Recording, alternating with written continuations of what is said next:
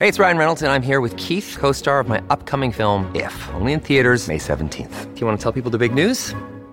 All right, I'll do it. Sign up now and you'll get unlimited for $15 a month in six months of Paramount Plus Essential Plan on us. Mintmobile.com slash switch. Upfront payment of $45 equivalent to $15 per month. Unlimited over 40 gigabytes per month. Face lower speeds. Videos at 480p. Active Mint customers by 531.24 get six months of Paramount Plus Essential Plan. Auto renews after six months. Offer ends May 31st, 2024. Separate Paramount Plus registration required. Terms and conditions apply if rated PG. Another day is here and you're ready for it. What to wear? Check. Breakfast, lunch, and dinner? Check.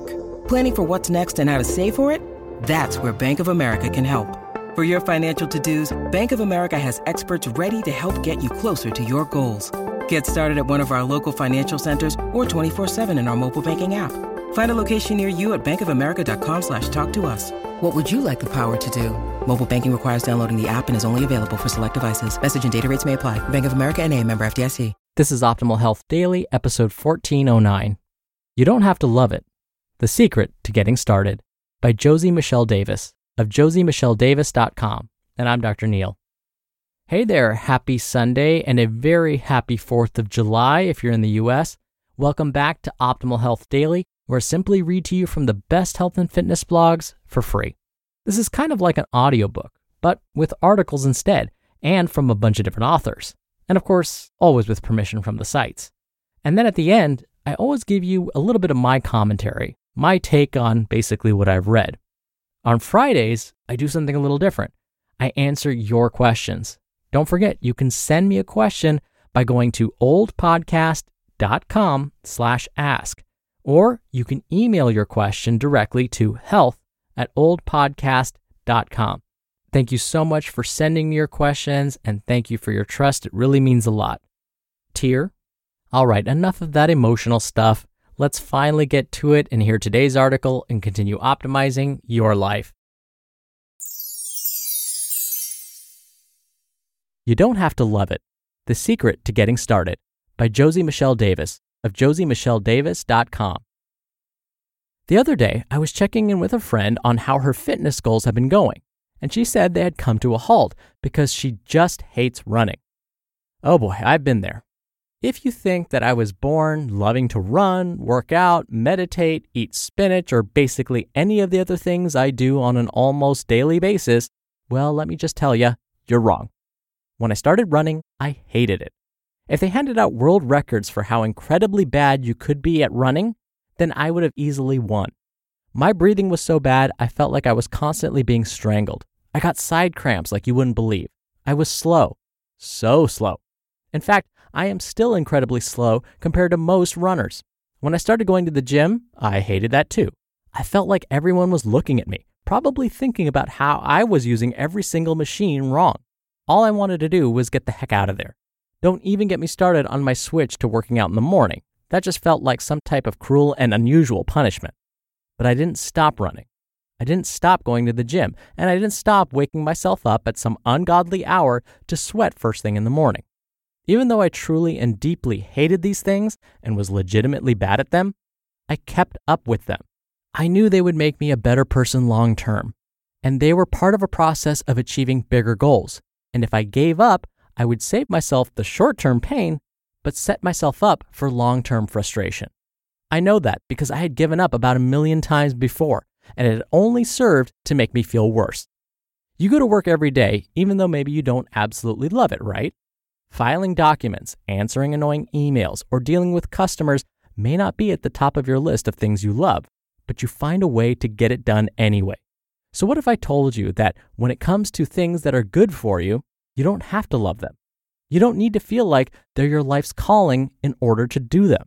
What if you stop putting the pressure on yourself to love every single thing you do and instead learn to sit with that discomfort? In fact, I'm giving you full permission to hate those things, but hate them while you do them. First, let's get something straight. I'm not talking about forcing yourself to do the bizarre things that the wellness or fitness communities tell you to, or basically anything anyone else tells you to do, except maybe your doctor. I'm talking about the things you intuitively know are important for you. I definitely don't believe that everyone needs to run, but I do know that everyone needs some type of regular movement in their life. I don't think you need to eat all organic food or swap your chocolate chips for fancy cacao nibs. but you should probably make sure that you at least eat some veggies occasionally.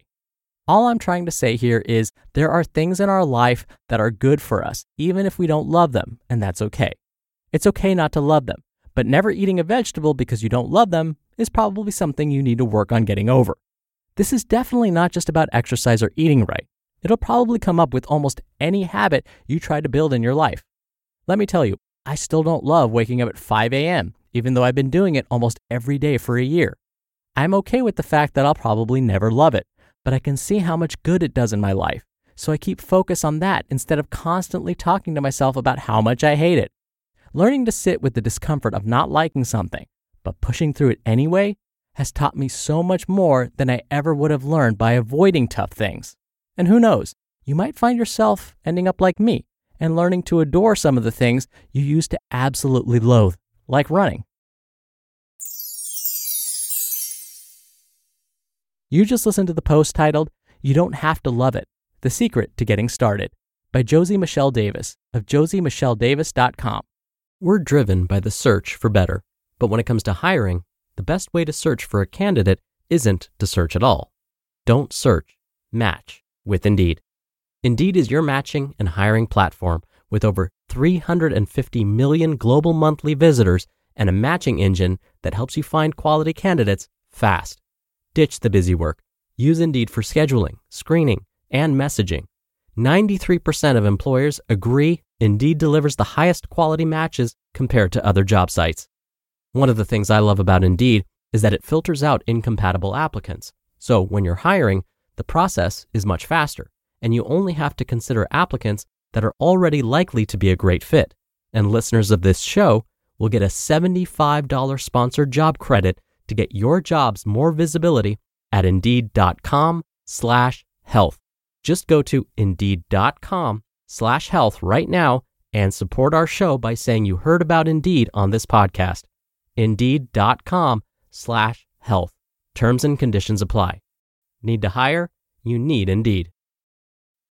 When you need mealtime inspiration, it's worth shopping Kroger, where you'll find over 30,000 mouthwatering choices that excite your inner foodie. And no matter what tasty choice you make, you'll enjoy our everyday low prices, plus extra ways to save, like digital coupons worth over $600 each week. You can also save up to $1 off per gallon at the pump with fuel points. More savings and more inspiring flavors make shopping Kroger worth it every time. Kroger, fresh for everyone. Fuel restrictions apply.